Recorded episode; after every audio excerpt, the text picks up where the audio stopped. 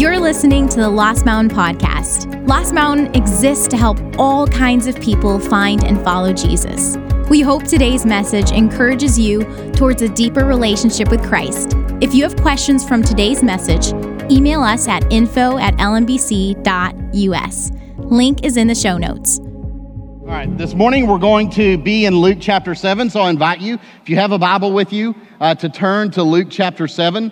If you don't, but you want to follow along in the app, or maybe you want both of them open, you can turn to the notes section in your app. Let me say a word about the delusion of control that we live with today um, while you're finding Luke chapter 7. And uh, I'll actually start a couple of chapters before then just to read uh, two passages to you, but you can stay in Luke 7. Uh, this weekend, I had a chance to watch a, a snippet of a made for television movie that I saw growing up. Uh, it came out, I think, in 1989.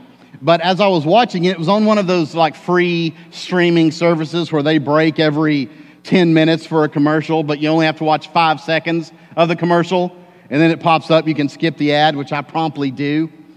But I was, I was remembering what it was like to grow up in a time when you couldn't do that, right? Um, that you would have these made for TV movies advertised for several weeks prior to them coming on, usually a Friday or Saturday or Sunday night, usually around 8 p.m. Central at least. Uh, and, and you were excited because you, there was no streaming, right? Um, if you couldn't get to a video store and rent something, you got what they made for television. But throughout it, there'd be four or five or six, four or five minute commercial breaks. And so you held your, your potty urges and your desire to go get snacks and uh, to call Susie Sockwad and everything else for commercial breaks. And then when there's a commercial break, you jumped up and you ran your thing and, and did your stuff. And there was usually an assigned stayer, right? They didn't get up, they stayed there so that they could call back everyone in the household when it's on. Are any of you old enough to remember that, that time? It's back on, and you'd hear feet running from everywhere um, coming back in there. And that's how life was. With 24 hour cable news and with social media and with streaming, these things aren't bad in and of themselves, but they have really increased our delusion of control. And the fruit of that is an increase in anxiety and frustration and irritability in us because so many things that we engage in, especially culturally, we can now control to a large degree in ways that we couldn't in the past. We had to accept large measures of reality that were just outside of our control. Are you with me? So, the, the more conveniences we have in a society, the more this becomes a reality for us, and yet it's a delusion. We're going to look at a couple of uh, instances in the gospel this morning where uh, Jesus encounters people who know that they don't really ultimately control much. And it's an important thing for you and I to be reminded of day in and day out if we're truly going to be people who live by faith instead of just speak of faith. Now, before we get into Luke uh, chapter 7, I want to read to you just two, two short passages from Luke 2 and Luke 4 to keep in the back of your mind as we look at the encounters that Jesus has. The first is from Luke chapter 2 as Jesus is being brought in and presented in the temple. Verse 25 says, Now there was a man in Jerusalem called Simeon. He was righteous and devout. He was waiting for the consolation of Israel, and the Holy Spirit was on him. He was waiting for the Redeemer, for the Messiah. It had been revealed to him by the Holy Spirit that he would not die before he had seen the Lord's Messiah. Moved by the Spirit, he went into the temple courts. When the parents brought in the child, Jesus, to do for him what the custom of the law required, Simeon took him in his arms and praised God, saying, Sovereign Lord, as you have promised, you may now dismiss your servant in peace. For my eyes have seen your salvation, which you have prepared in the sight of the nations, a light for revelation to the Gentiles, and the glory of your people, Israel. One more short passage from Luke chapter 4, verses 16 to 19. This is when Jesus uh, is a young adult. He's, he's standing up in the synagogue. And the scroll of Isaiah, the scroll of Isaiah is given him. Let's look at verse 16. He went to Nazareth, where he had been brought up, and on the Sabbath day he went into the synagogue, as was his custom. He stood up to read, and the scroll of the prophet Isaiah was handed to him. Unrolling it, he found the place. So Jesus is handed the book, but he finds the passage in there he intends to read, where it is written, The Spirit of the Lord is on me. This is a prophetic text written about the coming Messiah. The Spirit of the Lord is on me because He has anointed me to proclaim good news to the poor. He has sent me to proclaim freedom for the prisoners and recovery of sight for the blind, to set the oppressed free, to proclaim the year of the Lord's favor. Now, just keep those two passages in the back of your mind as we turn again um, and look at Luke 7. Luke chapter 7. What we're going to see here is basically two things. Obviously, this is a narrative passage of historical encounters that Jesus had with individuals during his public ministry. And I'm always uh, internally cautious about taking what is given to us in narrative form in Scripture and, and blocking it out in an overly organized, sort of uh, a modern bullet point form, because that's not how God has given it to us. So I, I want to uh, roughly speak this morning to you under two different headings. One is Jesus' heart for outsiders, Jesus' heart for outsiders. And the second is Jesus' heart for the hopeless. Jesus' heart for the hopeless. Let's begin looking with his encounter with the servants, the uh, uh, religious friends, and so forth of a Roman centurion and see a word about Jesus' heart for outsiders. Luke chapter 7, beginning with verse 1. When Jesus had finished saying all this, he just finished the Sermon on the Mount. To the people who were listening, he entered Capernaum. There, a centurion's servant, whom his master valued highly, was sick and about to die. So you had a, a centurion, a, a, Roman commander of around 100 men. And you see from historical documents at that time that, that centurions were men who were valued for, for being a steady hand and steady mind. They weren't, uh, they weren't uh, prone to flying off the handle. They weren't prone to reacting out of emotion. And yet, when it was time to act, they were indeed men of action. They were men of action, and this centurion had a servant, a slave in his home there who was extremely valuable to him.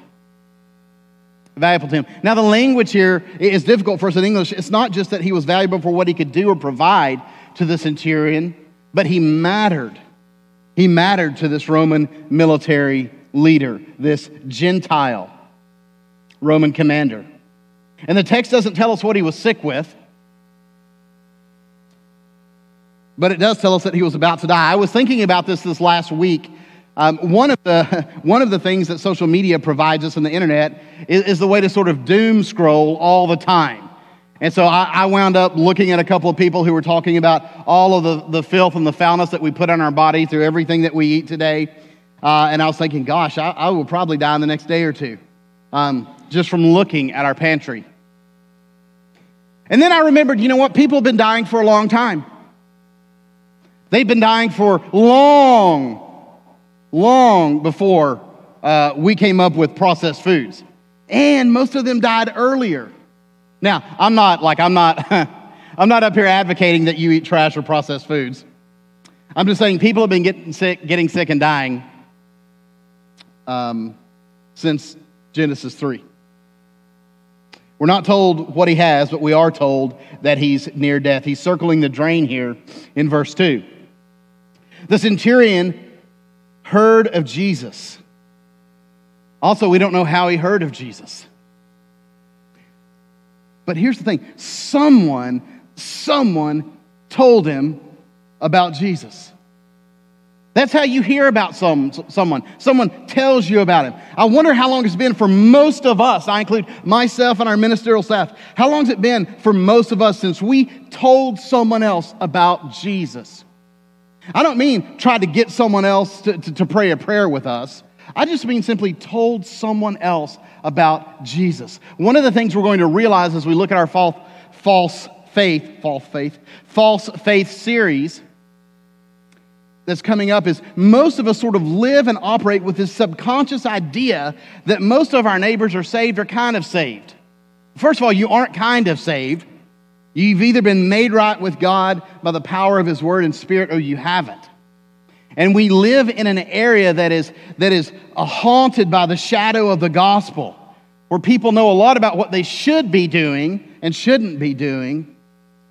But in terms of inner transformation, genuine biblical regeneration, where dead people are brought to life by the power and the initiative of God, we fool ourselves if we think up and down our streets live genuinely regenerate, born again men and women of faith. People in your life and people in my life need to hear about Jesus. We need to be people who, when we are getting ready in the mornings, we say, Jesus, give me people today to talk to about you. And then we walk through our day in the Spirit, anticipating the God of all salvation to do that. And if He doesn't do it today, I'm going to pray it again tomorrow and then try to walk through my day in the awareness and power of the Spirit, trusting Him to do that. It is His role to orchestrate the encounters, it is ours to recognize it in the Spirit and be faithful to say only what God has us to say at a given time. But this centurion, someone had told him about Jesus. Somebody had told him about Jesus. And so, verse 3 tells us that he sends some elders of the Jews. He, he grabs some men that he knows that should be far more versed in who this Jesus guy is and what he's doing than he is, and he sends them to Jesus to ask him to come and heal his servant. Verse 4 When they came to Jesus, they pleaded earnestly with him. This man deserves to have you do this because he loves our nation and has built our synagogue. So Jesus went with them. I hope some of you will, will cringe. I certainly do. When I read Jewish elders who should have known better coming to Jesus and pleading for the Son of God to act based on human merit. The man we're telling you about, he deserves for you to come and do this thing. You know, the, the only thing we deserve is death and condemnation. That's it. You guys have heard me tell the story once of when our kids were younger and we were eating. At that time, we only had three kids and not five. We were having lunch at a barbecue place. And Kate, I, who I, if I remember correctly, it was about seven or eight, said, Dad, can we get dessert? We deserve dessert. And I said, What you deserve is death and condemnation.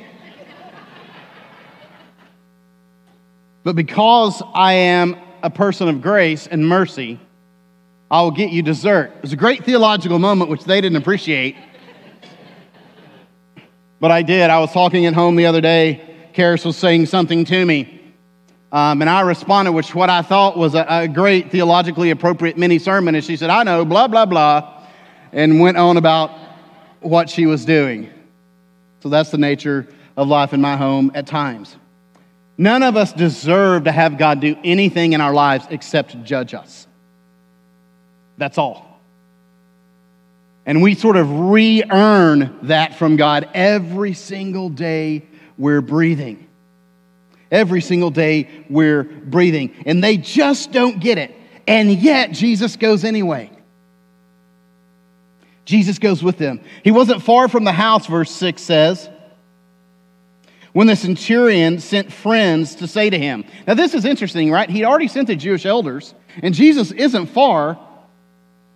And we're not sure what's going on here in the centurion's mind because we're not told. Maybe it's like you invite somebody over for lunch thinking they won't actually come, and then they say yes. You're like, dang it.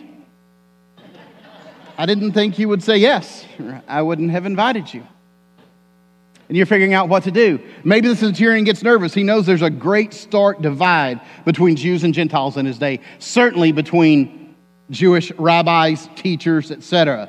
Jews didn't set foot in a Gentile's home. Maybe just a deep awareness of who he was and who he had been as a Roman soldier and leader before he'd heard about, and it's clear that he'd heard about the God of the Jews was setting in and a deep awareness overtook him. We don't know, but Jesus isn't far, and the centurion sends friends to him to say this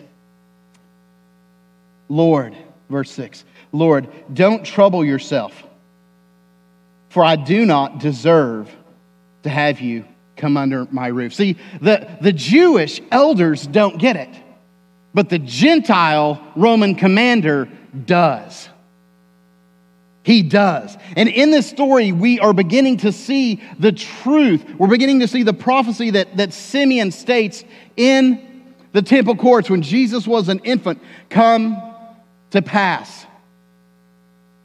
A light to the Gentiles.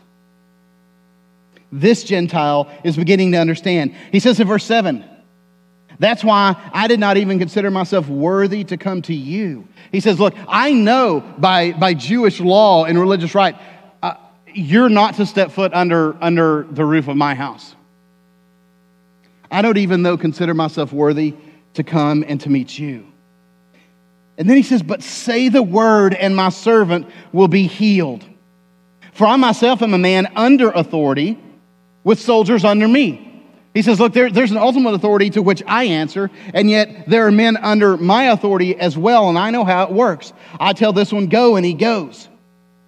And that one, Come, and he comes. I say to my servant, Do this, and he does it. And he's acknowledging that there's an authority and a power that Jesus has. And he's just been told about Jesus. You and I forget that the power of the gospel is in telling the story of Jesus. That is how God has ordained to save men and women. It's not just your witness about what He's done in your life, it's not even your witness of what He's done in your life. It is sharing the gospel itself the life, death, and resurrection of Jesus Christ. That the Holy Spirit indwells and awakens dead hearts and minds. This centurion knows enough about Jesus to believe what he's heard. And here you see the, the potent combination that's always required for God to move in a life humility and faith, deep humility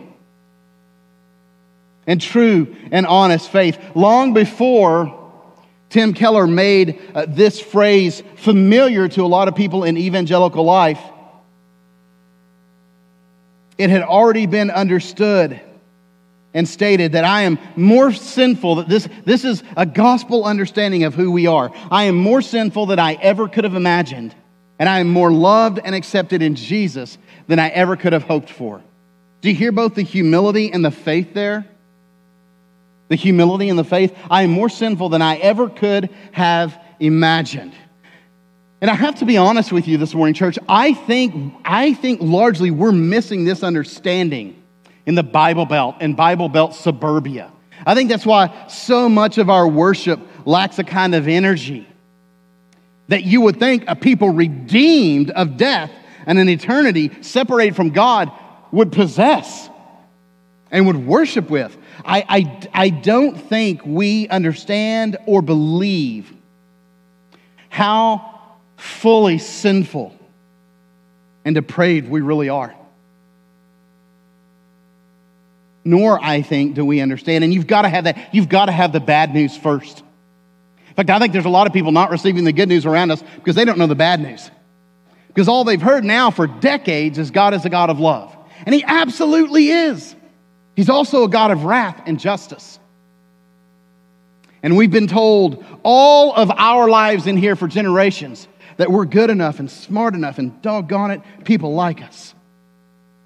And self help books tell us how to fix ourselves, and religious leaders across the country tell us how to fix ourselves. And the gospel says you are unfixable. There's something broken inside of you, and you can't get in there to fix it. But there is one who can.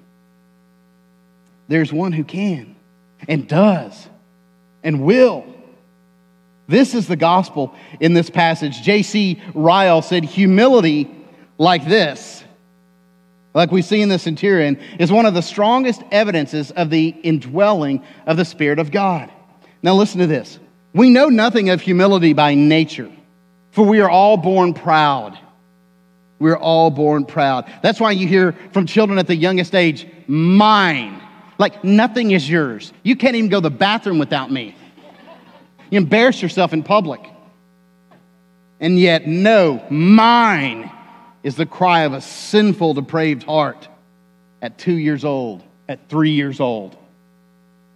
We're all born proud. To convince us of sin, to show us our own vileness and corruption, to put us in our own right place, to make us lowly and self abased, these are among the principal works which the Holy Spirit works in the soul of man.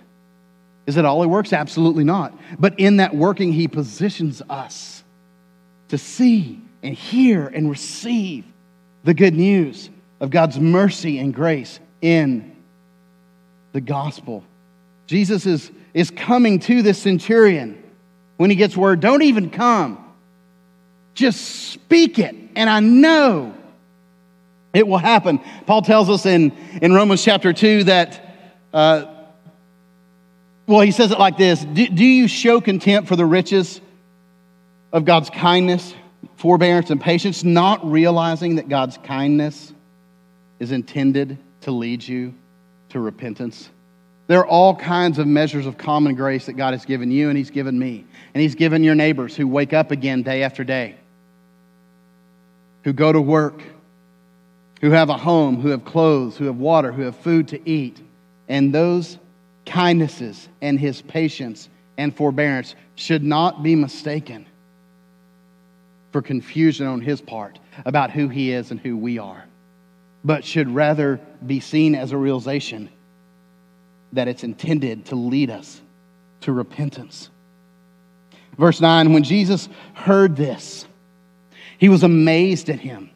Jesus' heart spins a little bit at the humility and faith of this Gentile Roman commander.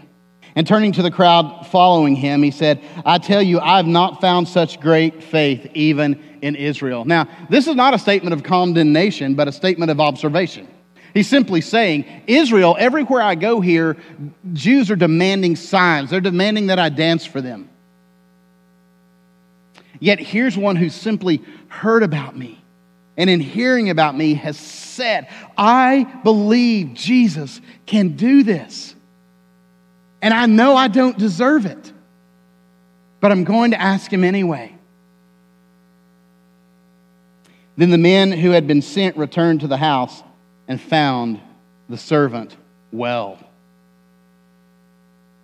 Jesus' heart for outsiders. And here we're talking about people that are outside of the gospel, outside of the covenant community of God at, at, that time as God's Messiah had come. And Jesus is beginning to open eyes and say exactly what the message of Jesus' revolution is. And you'll see it in a powerful way there that most of the people that sort of annoy us and disgust us and, and we wonder what's wrong with them are nothing but pictures of us apart from the gospel, of us apart from the grace of God. And we ought to welcome them and invite them and love them and show them kindness and concern. A light to the Gentiles, sent by the Father to the world in full view of all the nations. Jesus' heart for outsiders. We also see Jesus' heart for the hopeless. Let's keep reading verse 11. Soon afterward, Jesus went to a town called Nain, and his disciples and a large crowd went along with him. As Jesus is doing these things, people are, are, are, following, they're, they're kind of picking up. We see later as Jesus begins to teach them about the cost of following him, of true discipleship, they, they start to thin out. But right now, the crowd's growing. Crowds always grow when there's a show to see.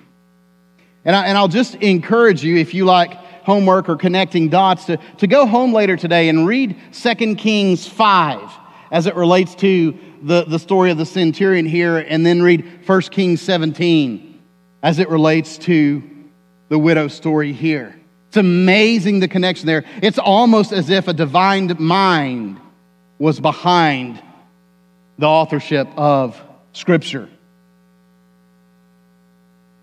As he approached the town gate, a dead person was being carried out. Now, some of you, you've, you've been at this, this place where this, this woman was. We'll find out in just a minute. She's a widow, it's her only son. You've, you've laid your head down in the evening knowing that the next morning, the next day, you were going to have to bury a loved one. Those are restless times, those are painful times. And this woman isn't just stricken with grief over the loss of her only child, but I have no doubt the way that the story is written, quite aware of the hopelessness that awaited for her after he was buried. Having no one to care for her, no one to protect her, and no one to watch out for her. No husband, no other sons. You can imagine her getting up that morning, praying as a faithful Jewish woman, not knowing how Yahweh might provide for her. But where else could she go? And then she begins to hear the gathering and the sound of musicians outside her door and the murmur of the crowd as mourners came to join this funeral procession. Pick back up with verse 12. The only son, the only son of his mother, and she was a widow, and a large crowd from the town was with her. When the Lord saw her, his heart went out to her, and he said, Don't cry. I don't want you to miss here that the emphasis, the emphasis in this passage is not on the dead son, but on the sad mother. It's not on the dead son, it's on the sad mother. Look at it here. Only son of his mother, and she was a widow. A large crowd from town was with her. When the Lord saw her, his heart went out to her, and he said to her, Don't cry. I also don't want you to miss that Jesus takes the initiative here. This is God in the person of his son intervening in a human situation where no one had asked, no one had come to him, no one had sent anyone to him. He simply intervenes here. And I want to remind you that God, in His sovereignty and goodness, can intervene and act in any way He chooses in anyone's life at any time for any reason. He's free to do this. He doesn't need our invitation. He shows up and does what He pleases as it pleases Him. This is why who He is would be so terrifying if He weren't good. If He wasn't not only a God who loves, but a God who is love from whom emanates all love that is true love. Then he went up and touched the bear they were carrying him on, and the bearers stood still. You bet they did. Because they understood that no, no Jew touches a dead body or touches anything that a dead body's on unless they're required to, like the men carrying it. And all of a sudden, this this Jewish rabbinic teacher with his following comes up and, and touches it. They would have been stunned. There would have been a silence there. Nobody does this. Nobody does this. Young man, I say to you, get up. Young man, I say to you, get up. Can I also say, no one gives commands expecting a response from a corpse? No one who's sane does. Alistair Begg tells a great story of pastoring uh, 30 plus years uh, and can testify with most pastors that he's been left alone with the dead and dying a number of times across those years. Uh, and he says, uh, left alone in funeral homes at times, surrounded by the dead as a young pastor. He said, in my, my own personality type, scared to death, surrounded by corpses in this quiet place, and desperately hoping that if I spoke to the corpses, none of them would respond.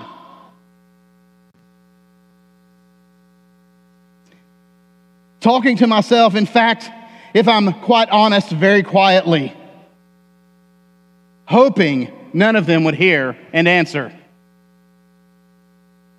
He said, Nobody, I mean, he's, how ridiculous would it have been if I had looked at one and said, Well, fancy a drink of water? And he or she said yes, and a couple more said, We'll have one too. Nobody does this, but Jesus does. Jesus does. And Jesus is still in the business of speaking to dead people. Maybe not in a coffin, but people who internally are just as dead as this young man was. Charles Wesley said it in his famous hymn, Oh, for a Thousand Tongues to Sing. He speaks, and listening to his voice, new life the dead receive. The mournful, broken hearts rejoice. The humble, poor believe. It is in this act, church, if you take what the New Testament says seriously, of speaking and preaching the gospel that, that dead hearts are made alive as they believe. It's not in an invitation, it's as the word is going forth that the Holy Spirit fills it and brings it into someone's life and they believe. And we this morning,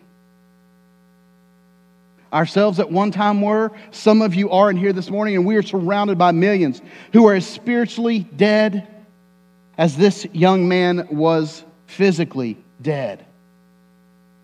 And yet, if the spiritually dead will listen to the voice of Christ, you will be made alive. And if you refuse to listen to the voice of Christ, you will remain dead in your sins guilty before God who is coming to judge the living and the dead once for all.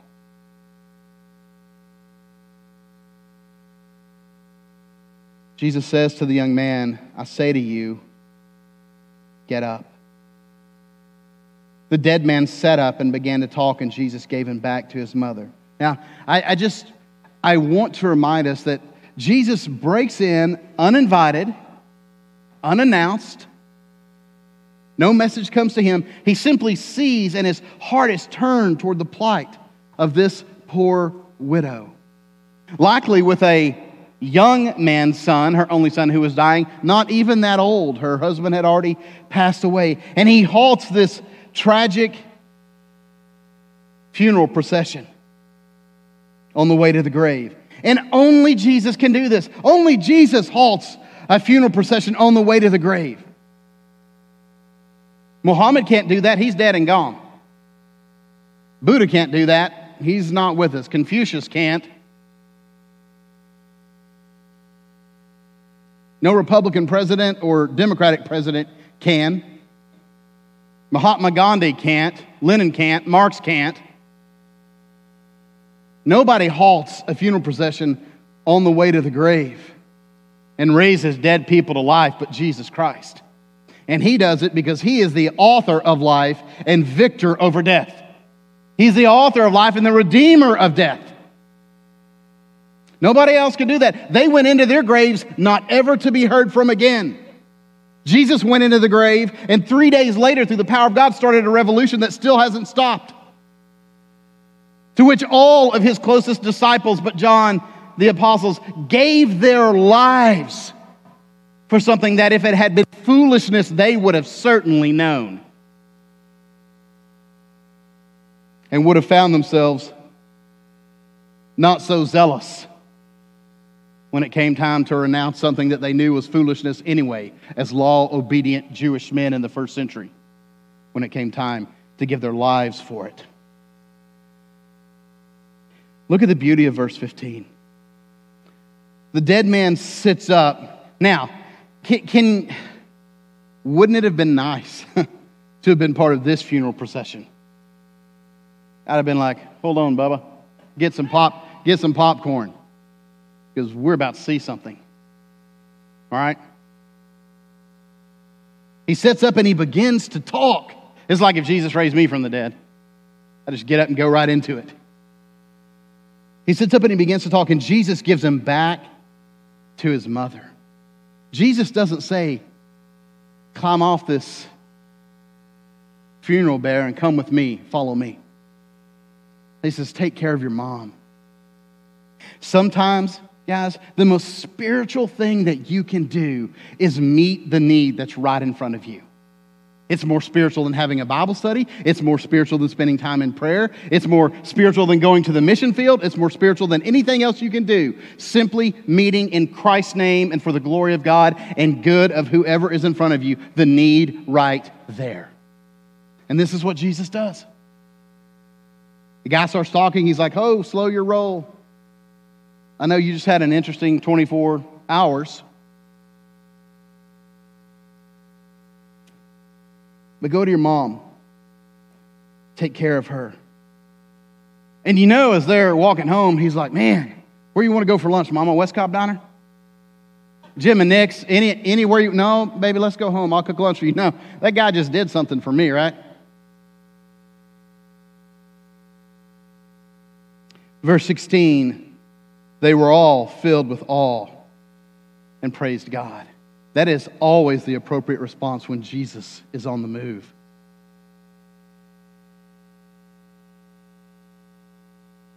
Often, if you're like me and you grew up in a Christian home and you grew up in church, Can I be honest and say that is, that is not often our first response when Jesus is on the move? Because he is often on the move in people in ways that we don't understand and wouldn't have plotted out in our human minds. And our initial response is to criticize. Our initial response is to critique, critique and condemn and question.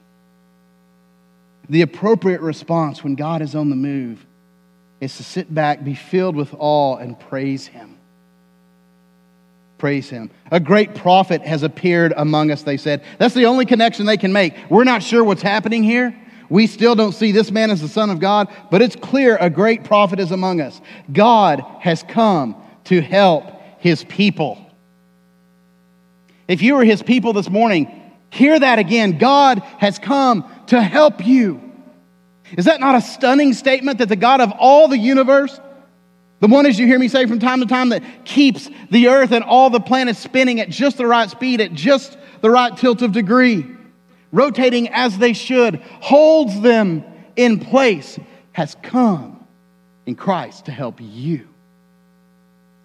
And if that won't create humility and a sense of awe in a human heart, I don't know what would. This news about Jesus spread throughout Judea and the surrounding country. You see in these two encounters, and you'll see again and again. Here, Jesus has paired an encounter of a sick man with a dead man. In chapter 8, Jesus will, or, or Luke will uh, pair an encounter of Jesus with uh, a sick woman and a dead woman. Luke is very conscientious in his gospel to show how God and the fullness of God poured out in the Holy Spirit through Jesus Christ is now at work in insiders and outsiders, Jews and Gentiles, men and women. And here we see Jesus. And our Jesus is a comforter. He hears the sorrow and the plea of you when you're hurting, when you're scared, when you're uncertain. He's a victor over everything that life can throw your way. If Jesus holds victory over my death, what else do I face in life that Jesus doesn't hold victory over? He's a reconciler, not just of man to God, but of man to man. He calls this young man back from death. The young man, incidentally, comes back. Like Jesus doesn't call anybody that says, No, I like it. It's pretty restful here.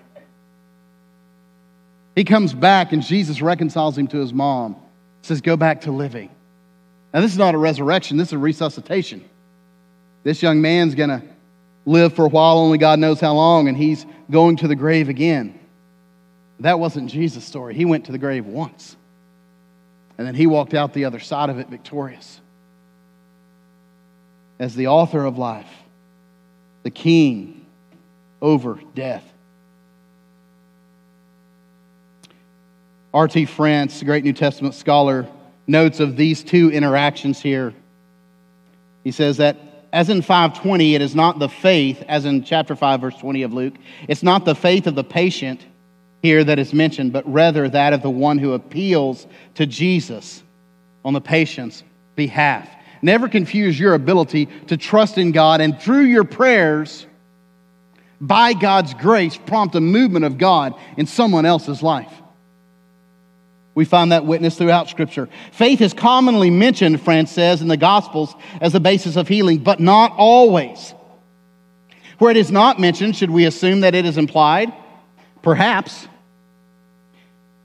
But the name story, the one we just saw of this encounter with this widow and her son, should give us pause. In that Jesus comes apparently as a stranger into the scene. No one appeals to him for help. And neither the mother nor, of course, the son is said to have faith. What is mentioned in this case is simply Jesus' compassion. Jesus' compassion. And what Jesus did for this young man, he will eventually do fully and eternally for all who believe. He will call us from the grave. Not to be reconciled to our moms at that time, but to be reconciled to God Himself for eternity. We see this beautiful picture in Revelation 21, starting with verse 2. I saw the holy city, John says, as God gives him this vision, the new Jerusalem coming down out of heaven from God, prepared as a bride, beautifully dressed for her husband. And I heard a voice from the throne saying, Look, God's dwelling place is now among his people. And he will dwell with them. They will be his people, and God himself will be with them and be their God. He will wipe every tear from their eyes. There will be no more death, or mourning, or crying, or pain, for the old order of things has passed away the old order. That's the future coming for you and me and all who are in Christ. Heaven is going to be, as it rejoins earth, heaven and earth, the place of no tears. Don't miss what's underneath these physical healings, though. Underneath them is the reality of sin from which you and I must be redeemed.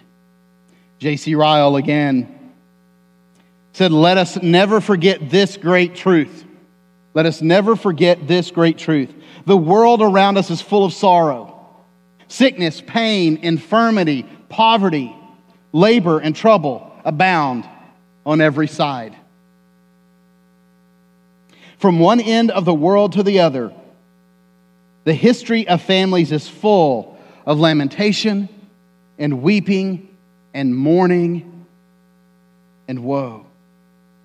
And from where does it all come? From where does it all come? Sin is the foundation and root to which all must be traced. There would have been neither tears nor tears, nor illness, nor death, nor funerals on the earth if there had been no sin. This is exactly what the Apostle Paul is getting at in Romans chapter 5, verse 12, when he says, Therefore, just as sin entered the world through one man, speaking of Adam, and death through sin, and in this way death came to all people because all sinned. The real issue you have this morning, the real issue I have this morning, the real issue all of your neighbors and all of your family and all of your coworkers have, your classmates, your immediate family is sin. And, church, there is no answer for it but the mercy and grace of God poured out freely to those who will receive it in and through Jesus Christ. I pray this morning that you will hear the voice of Christ by God's goodness and to his glory, be saved, be sanctified, be quickened that if you're carrying sin, you might confess it. Because there's nothing hidden from God. Our secret sin isn't hidden from Him, and our greatest works do not impress Him. There's no place for pride or self justification in the life of a Christian. This is why we worship. This is why there's joy. This is why we're generous. In just a minute, I'm going to pray for us as our do. Our offering ushers are going to make their way to their positions. And when I finish praying, they'll pass the buckets. We'll receive offering this morning. Your connection cards in there. Some of you need to make some decisions this morning. I pray that you will not push away and silence the voice of Christ in your life. Let's pray. God, we are this morning and always at your mercy. God, remind us that as we gather in this moment as your people in your presence, we are indeed in a unique way on holy ground. That this is a, a sacred space and a sacred time, Lord, in which you visit us in unique and special ways through your Spirit, through the power of the risen Lord. And God, as we prepare to give, I pray that we would understand what an act of worship, faithfulness, and obedience that ultimately is. God, we're commanded to generosity and faithfulness financially to you. It's modeled for us. God, it flows freely from hearts who understand who you are and what's been done for us in our lives. So, God, I pray now that your blessing would rest and your pleasure on those who are about to give. God, increase their trust in you. Take all that's given, stretch it, multiply it, use it, God, for the beauty of your name in advance of the gospel. God, for those who need to make decisions this morning, Holy Spirit, I pray that your voice would be so loud and so clear in their souls right now that there'd be nothing else to do but bow before you and acknowledge you as a Savior and Lord of all. Pray this in Jesus' powerful name. Amen. For more information about Lost Mountain, visit us online at lmbc.us. Thanks for tuning in today.